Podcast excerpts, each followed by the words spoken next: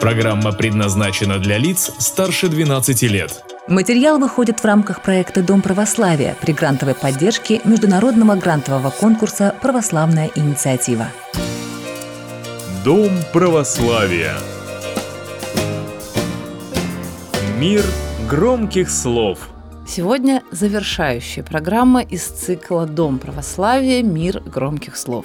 И в ней мы обратимся к последней, самой таинственной и одной из самых важных книг Библии, к Откровению Иоанна Богослова. Ее также называют «Апокалипсис». Но сначала к нашему сегодняшнему фразеологизму – «за семью печатями», так мы говорим, когда хотим обозначить что-то абсолютно недоступное пониманию, непостижимое. А также за семью печатями может находиться что-то тайное, тщательно скрываемое или охраняемое от посторонних глаз. Чаще всего в русском языке за семью печатями бывает тайна. Это по статистике употребления. Может быть, в принципе, и что угодно в оборотах нашей речи за семью печатями. Но в оригинале, то есть в Откровении Иоанна Богослова, это книга, за семью печатями. Давайте выяснять, что за книга, какие на ней печати и как все это связано со страшным словом «апокалипсис».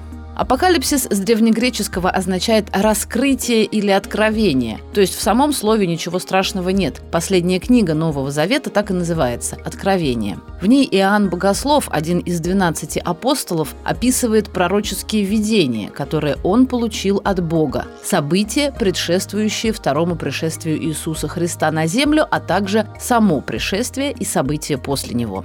Согласно библейским пророчествам, все это будет сопровождаться различными бедствиями и катаклизмами. Именно поэтому для нас слово «апокалипсис» имеет такой жутковатый оттенок и используется как синоним конца света. Итак, среди прочих описанных в Откровении видений Иоанна есть и такое – и видел я в деснице у сидящего на престоле книгу, написанную внутри и отвне, запечатанную семью печатями. И видел я ангела сильного, провозглашающего громким голосом, «Кто достоин раскрыть сию книгу и снять печати ее?»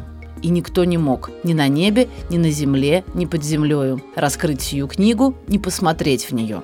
Затем Иоанн видит Иисуса Христа в образе как бы закланного агнца, который снимает все семь печатей. И перед глазами апостола проходят видения, которые следуют одно за другим вместе со снятием каждой печати. Можно сказать, что эти видения аллегорически изображают картины последней битвы добра и зла в конце времен.